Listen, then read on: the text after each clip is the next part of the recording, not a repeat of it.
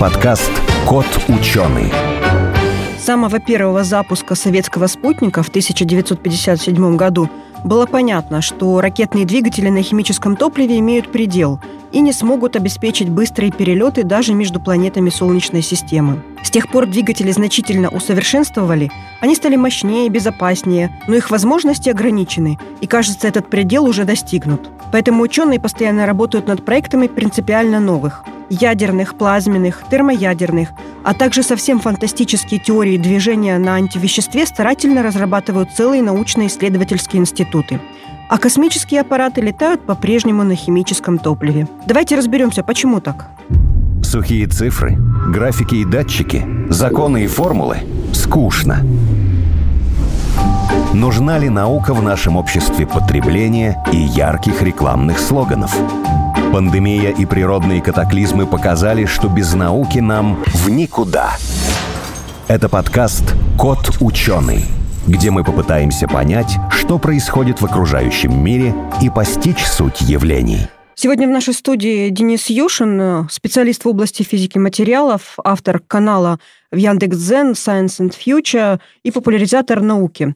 Денис, я надеюсь, разъяснит мне, каким образом я полечу. Если я собираюсь полететь в другую звездную систему, каким образом я смогу полететь? На какой ракете? С каким двигателем? Что будет происходить? Как быстро этот э, будет перелет? Правда? Все расскажете? Я постараюсь. Практически все ракеты, которые сейчас летают, они также летают, как и самая первая, которая выводила там первый советский спутник. По тому же принципу. Ничего нового не произошло, такого усовершенствуется, усовершенствуется, и предел к этому усовершенствованию где-то уже совсем близко. Да, совершенно правильно. Единственный принцип, по которому можно сейчас оторваться от поверхности Земли, это реактивное движение, ну, по крайней мере, тот, который используется. То есть за счет скажем так, отделение части массы от ракеты там, в противоположную сторону, создается вот это движение, которое ее, ну, по сути, просто толкает. По-другому силы тяжести, к сожалению, не дает нам возможности Но ну, я имею виду топливо. Вырваться. Что там? Керосин, водород, кислород? Если говорить непосредственно про ракетные двигатели, то там отличаются они, скажем, от каких-нибудь авиационных или автомобильных тем, что они двухкомпонентные. Это горючее и окислитель ну, в обычном автомобильном как бы кислород используется, поддерживающий горение, тот, который в атмосфере находится. Ракета слишком быстро преодолевает плотные слои атмосферы, и кислорода просто начинает не хватать. Поэтому используются два компонента. Это вот, ну, собственно, горючее. Разное. Сейчас в основном используется керосин, сжиженный метан, сжиженный водород. В качестве окислителя, естественно, кислород. Практически как и моя машина. Ровно да. так. Да. Просто единственное отличие в том, что из-за того, что мы все-таки слишком быстро выходим из атмосферы, нам кислород нужно дополнительно, принудительно подавать. Вот, собственно, большая Вот эти вот разница. вещи возвращаемые. Первая ступень, она бывает отпадает, бывает она возвращается угу. на место. Сама ракета тоже либо одноразовая, либо многоразовая.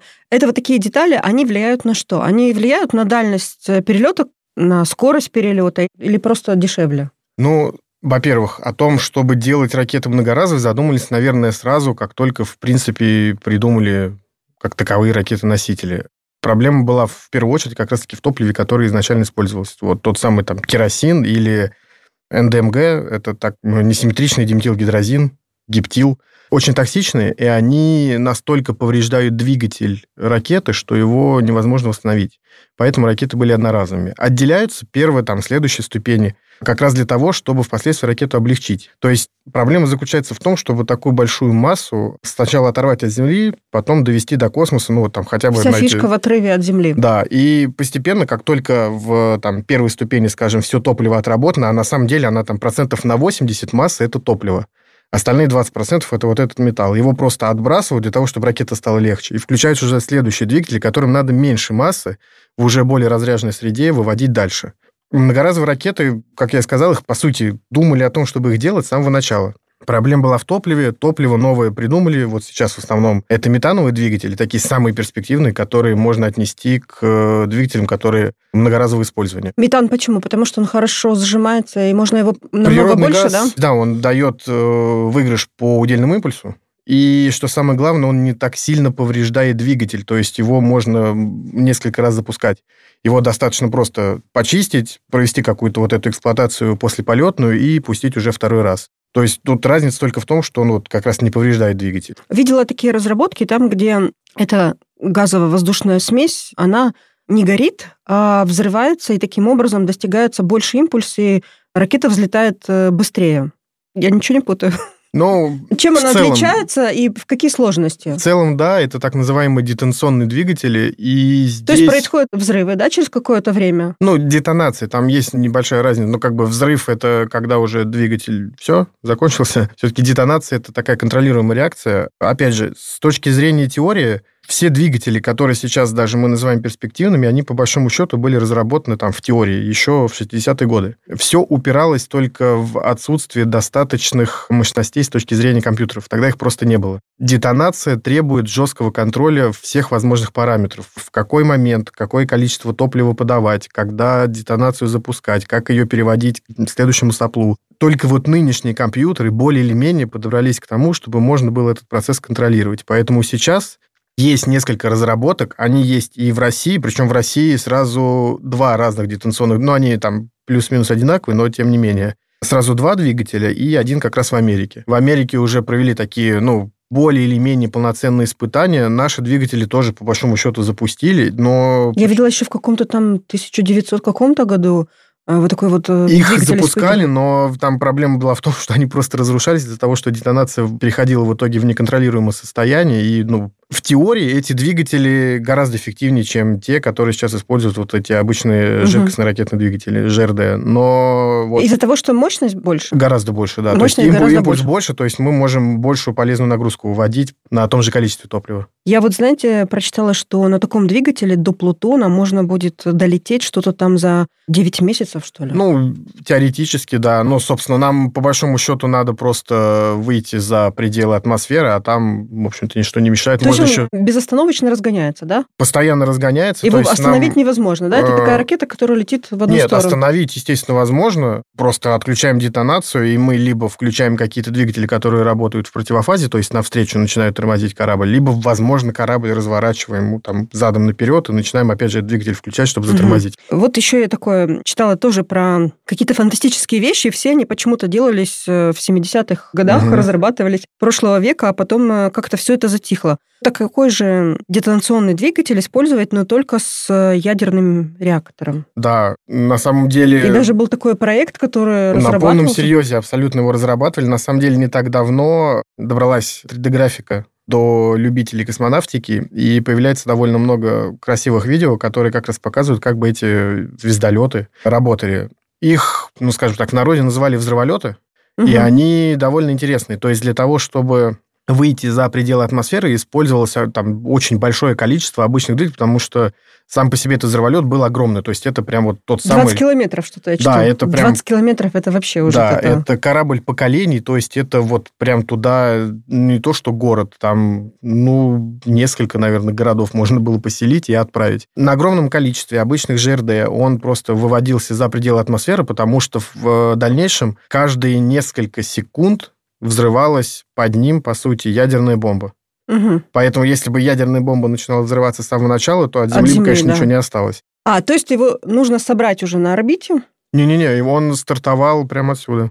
Можно. Впоследствии разрабатывались, конечно, проекты с тем, чтобы собирать на орбите, но, опять же, так как весь вот этот полет научно-технической мысли, основной, связанный с космосом, вот этот весь ажиотаж с тем, чтобы космос осваивать, он все-таки был тогда. Космическая гонка, огромное количество денег вкладывалось, создавались целые институты, чуть ли не по отдельному каждому узлу. Отдельно по двигателям, там, отдельно по каким-нибудь материалам, которые защищали при входе в атмосферу от плазмы. Именно тогда было придумано ну, наверное, все. Вот сейчас ничего нового, по сути, не придумывается. А мы почему? только- Зачем тогда нужно было, а почему сейчас не нужно? В чем различие? Что случилось? Сложно, Что- нельзя сказать, что сейчас не нужно. Сейчас тоже нужно, но очень сильно изменился мир, видимо, по сравнению с тем, что было тогда. То есть сейчас все более практично, все очень сильно упирается в деньги, и там инвесторы, которые, скажем, вкладываются в какие-нибудь ракетно-космические стартапы, чего вот очень хочется, чтобы было наконец-то в России, Пока это в основном Америка, ну и немного еще Европа. Китай, сложно сказать, они вроде как говорят о А том, мы что там у них... ничего не знаем, да? Они что-то там разрабатывают, но никому не Они показывают. говорят, что у них есть частная космонавтика, у них очень много вроде как частных стартапов небольших, но они все-таки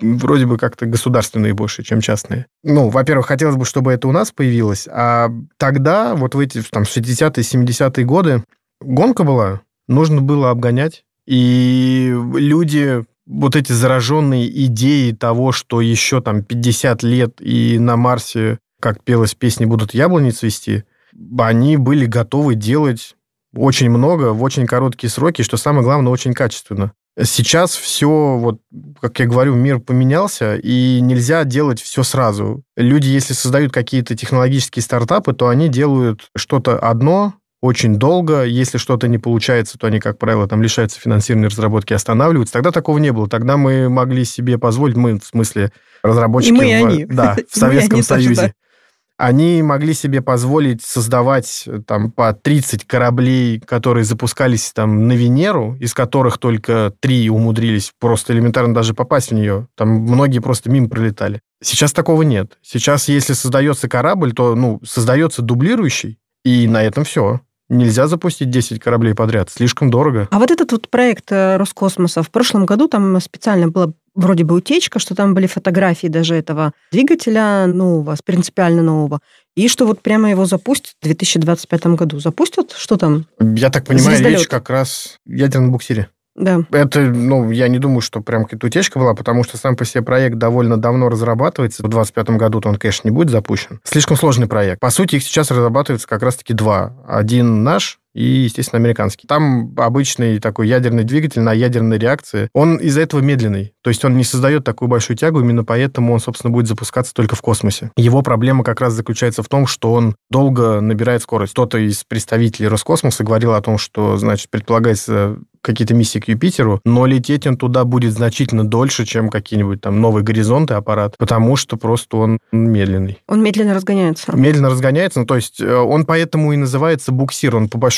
счету предназначен для того, чтобы там с одной орбиты на другую перетаскивать корабли. Он может действительно отправить, скажем, какой-нибудь корабль к Марсу, но это будет дольше, чем если постараться дать ему вот импульс, как мы привыкли. Хорошо, есть еще какие-то там ионные, плазменные двигатели.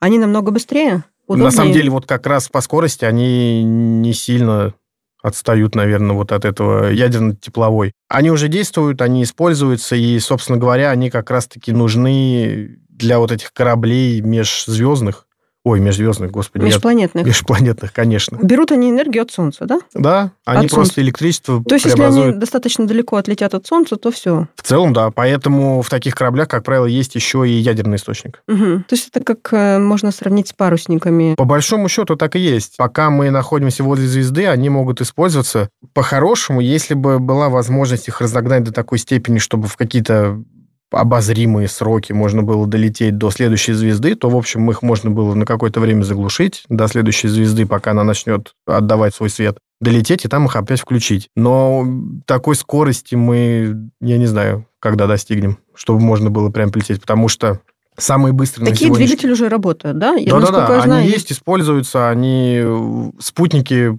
там очень многие работают и на ионах, и на плазменных. В основном, орбит, да? да. Для... А между планетами, которые миссии летают, они используют такие двигатели? Ну, чаще всего нет, Было они просто удобно. разгоняются. Ядерные в основном установки Вряд ли, потому что уже там где-то в районе какого-нибудь Юпитера они, скорее всего, уже не смогли бы вырабатывать достаточно энергии. А эти корабли, там какие-нибудь Voyager, они уже и гелиопаузу преодолели. То есть там, где... Гелиопауза это что? Гелиопауза это область, где как раз солнечный ветер перестает э, давить вслед кораблю, то есть там, по большому счету, уже перестает вообще работать что-то подобное там на солнечных батареях. А где она находится? Примерно? Она находится очень далеко, там, ну, 150 миллиардов километров, что ли, я сейчас могу ошибиться. Уже за это... пределами Солнечной системы. Но кто-то считает это границей Солнечной системы, хотя астрономы немного по-разному к этому относятся. Мы уже, по-моему, все, да, двигатели обсудили существующие, которые... Ну, в целом. Из чего могут собрать межзвездный корабль? Ну вот как мы сначала говорили, что, что можно его, в принципе, если бы были деньги, желания, можно было бы запустить уже сегодня. Из чего соберут э, такую ну, ракету? Вот тот самый взрыволет на ядерной тяге вполне себе может быть межзвездным кораблем. Он действительно может разогнать по теоретическим расчетам до скорости примерно 20% от скорости света. Ну, успешных запусков не было, да, пока? Не, не, не было даже попыток. То есть это все совсем теория. Но она рабочая. То есть она рабочая в том смысле, что если там самые большие страны, скажем, объединятся, то они вполне могли бы что-то подобное создать. Другой вопрос, что это слишком уж опасно, наверное. Потому что до такой степени контролировать э, ядерную реакцию мы, конечно, наверное, можем, но стоит ли оно того, непонятно. То есть люди будут лететь на взрывной на волне бомбе. от ядерных бомб, а, которые есть... постоянно под ними взрываются. Ну, такое не очень. Это, наверное, приятно. Что касается того, чтобы строить корабли на орбите, Почему не строят? Это же, по-моему, удобнее. Вот это самая, наверное, ближайшая перспектива. Сейчас уже собирают космические станции. Да, мне, мне кажется, что это лет может быть, 10-15. И, ну, по большому счету, да, может быть, не собирают корабли, но как минимум станции собирают уже тоже там лет 40-50. То есть в целом мы это умеем. Сейчас довольно много тоже есть стартапов, опять же, к сожалению, не наших, и НАСА не так давно объявляла конкурс ну, для как раз небольших частников, которые будут разрабатывать роботизированную технику для сбора и ремонта кораблей Позвали. непосредственно в космосе. Скорее всего, это такая ну, прям ближайшая перспектива. То есть... В этом плане возможно сотрудничество, да? Я Много больше чем... Да? Ну, я очень надеюсь, что, в принципе, космос останется такой площадкой для сотрудничества международного, потому что не так много их осталось. А, немного Илон Маск со своим старшипом, может быть, даже как-то отодвинул этот процесс, потому что... А почему? У него, скорее всего, все-таки получится создать большой корабль межпланетный. Если получится, то на какое-то время, может быть, большие агентства затормозят вот эту историю с тем, чтобы пытаться собирать корабли межпланетные на орбите, хотя, опять же, как по мне, это наиболее перспективно. Но вот у него, кажется, может получиться создать этот корабль, он действительно сможет, наверное, отправить там, ну, хотя бы десятки людей там к Марсу. Угу. Не факт, что прям начать колонизировать, как он себе это представляет, но, по крайней мере, отправить там в облет вокруг Марса, мне кажется, он уже вполне может попробовать и в этом десятилетии, ближе к концу. Если мы говорим о таких совсем перспективных разработках, которые ближе, чем э, фантастика, касается там варп-двигатели, аннигиляционные двигатели. Вот так вкратце хотя бы расскажите, чем они... Ну, они фантастика, потому что они где-то немного за пределами нашего понимания физики. То есть какие-то гипотезы есть о том, что в принципе оно должно работать, но, к примеру, тот же варп-двигатель должен работать на несколько специфической субстанции, антиматерии,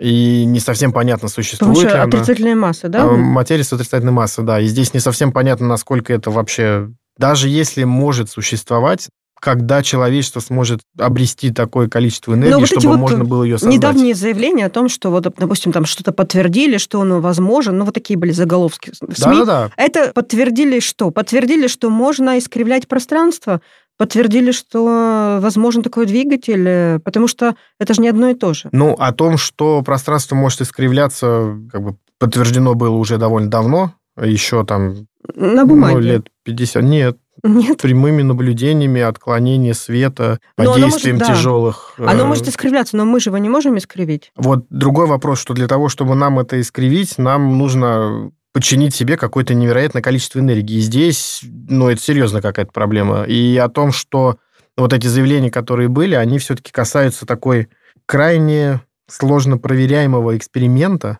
который еще надо, чтобы подтвердила какая-то независимая группа исследователей. Ну, как это обычно в науке работает. Одни что-то получили, какой-то результат, они о нем заявили, они описали, как они это сделали, и вот уже независимые группы должны это тоже подтвердить. То есть тут, ну, наверное, вот в течение 22 года еще пара таких заголовков будет о том, что либо да, либо что-то не получается. Сегодня что? Получили отрицательную... Нет, отрицательную энергию еще не... Не получили. Отрицательную массу еще не получили, нет? Нет. нет. Только получили какое-то подтверждение, что это вообще существует. Это такое подтверждение чего-то близко похожего на вот, вот это искривление пространства и формирование так называемого пузыря Алькубьери. Это пузырь, в котором должен оставаться корабль, в этом пузыре, с одной стороны, пространство расширяется, с другой стороны, сужается. И за счет и этого... Таки, за счет этого он как будто проваливается Я как в девочка дыру. поняла, что перемещается не сам корабль перемещается пространство и этим самым обходит все эти а, ограничения. Тут даже не столько перемещается пространство, сколько корабль за счет вот этой создаваемой разницы, он, по сути, притягивает себя, вот свою точку, к той точке, которая ему необходима. То есть это как притянуть к себе ту точку, в которую ты собираешься лететь. Аннигиляционный двигатель. Еще более фантастический. Еще более фантастический. Да. Но говорили, что там же получили какие-то там частички грамма вот этой антиматерии, все-таки они уже Нет, получили. частички антиматерии получают в коллайдере но это просто, чтобы понимать, когда говорят о том, что получают вот эти частицы антиматерии в коллайдере, это... То есть в канистру их не насыпешь? Не-не, это, это вот числа на экране. Это просто числа, то есть соударение между собой э, различных частиц uh-huh. приводит к тому, что они распадаются на еще более мелкие. В теории написано, какие и сколько должно получиться специальные приборы магнитной ловушки все это улавливают, высчитывают, и вот на экране написано, что, ну, слушайте, мы вот, судя по всему, получили там 0,132 там, грамма этой антиматерии. То есть ее физически никто не видел, не получал. Это все числа на экране пока. А для того, чтобы был такой двигатель, надо ее собрать? Ее прям надо собрать, засунуть в этот двигатель, там, сжечь, взорвать, что-то вот такое. Ага. Надо донести хотя бы, чтобы она да, не аннигилировала все остальное. Даже не получится просто сделать коллайдер какой-то уменьшенный там, чтобы да. он эти частицы создавал, и за счет этого он летел. Нет, ее надо прям вот собрать физически. То есть это фантастика так на следующее тысячелетие примерно? Ну, ну скорее всего. Лет через 100. Ну, через Можно 100. вернемся с вами да. к этому разговору. Ну, как бы никто не знает, возможно, будет совершен какой-то невероятный прорыв физики, который позволит создать там условную компактную магнитную ловушку, которая сможет эту материю улавливать. Все возможно. Тут ну, нельзя ни предсказать, ни отрицать, ни подтвердить. Но пока это все звучит так. Тяжело вздохнула и возвращаемся к обычным двигателям. Значит, для того, чтобы стартануть с планеты, нужен такой обыкновенный двигатель да, на реактивной тяге. Дальше можно разгоняться с помощью ионного или плазменного угу. двигателя, а лучше вообще с... С ядерным. С ядерным двигателем. Ну, да. И вот это вот должен набор весь этих двигателей быть на корабле, чтобы куда-то да чтобы куда-то да. отправиться. Именно так. То есть 20 километров или, или все-таки меньше можно сделать корабль? Зависит от того, какие нам нужны цели. Мы же, в конце концов, смогли отправить вот, а вот чем, фактически кстати, за пределы вот Солнечной системы корабли. Корабли, ну, они... Ну, они маленькие, улетели, ну, с да. автобус, но улетели. Да, они улетели. Да. В чем там ограничение? Что нужно много этого топлива? Да. Чем больше масса, которую требуется вывести как можно дальше, тем больше нужно топлива для того, чтобы оторвать ее от Земли изначально. По дороге пополнять можно чем-то? Основная, наверное, опять же, там, здравствуй, Илон Маск. Да. Вообще, в, целом, сама идея о том, чтобы заправляться на орбите, она, опять же, довольно давно уже придумана, но вот мистер Илон пытается со своим старшипом отдельно сделать и заправку. Собственно, все ждали, что в этом году будет продемонстрирован попытка перекачки топлива на орбите, но пока до этого не дошло. Нет, я имею в виду, что, может быть, подлетели к чему там, к Юпитеру, и там подобрали немножко водорода, и полетели дальше. Это, опять же, ну, не совсем фантастика, наверное, дело тоже там, может быть, сотни лет какой-то. По большому счету, вся наша Солнечная система переполнена в той или иной степени различной энергией. Конечно, ее можно собирать, газовые гиганты, там, водород, что угодно. И вот на тех же кометах, на астероидах, на там кометах, же полно, да. там же полно водорода действительно да, радиоактивного, да. который можно подбирать и использовать. Но вот, собственно, как только получится впервые полететь на Марс, а потом полететь оттуда, собрав там из атмосферы углерод, чтобы водяной лед доставить из э, почвы, добыть водород, сделать топливо и улететь оттуда, это будет первой демонстрацией того, что мы действительно можем это делать. И потом уже можно думать о том, чтобы ну, пролетая ты, ну... через атмосферу Юпитера зачерпнуть, например. Хотя там, да. опять же, проблем много, радиация, Не обязательно давление. садиться, можно же те же... Не-не, Пусть ну... астероидов там подобрать. На самом деле, если почитать советские книжки, которые с космонавтикой связаны по освоению вообще Солнечной системы, там рассматривалось абсолютно все еще тогда. И вот на самом деле с того момента, видимо, Оттуда и буду черпать основные идеи, когда все-таки к этому придет. Достаем обратно такое. книжки Королева. Королева, какого-нибудь Кимурджана, который планетоходы разрабатывал. Это все вот оттуда будет. Я лично очень жду, опять же, предполагалось, что в этом году будет стартовать ракет-носитель компании Relativity Space полностью напечатанные на 3D-принтере, включая двигатель целиком. И а что это дает? В чем? Сильное удешевление, уменьшение количества деталей. То есть ракета становится максимально надежной. Там а если поставить пойдет. этот 3D-принтер на орбите, то там еще снимаются многие и ограничения, намного. которые... Да, да. И это вот там как же раз удобнее все это первый печатать. шажок к тому, чтобы все-таки перейти к созданию чего-то действительно серьезного и большого на орбите, и уже перейти к такой настоящей экспансии, что ли, в э, Солнечную систему. Напомню, в нашем эфире был Денис Юшин, специалист в области физики материалов, автор телеграм-канала в Яндекс.Зен Science and Future. Денис, спасибо большое, интересно, так что летим.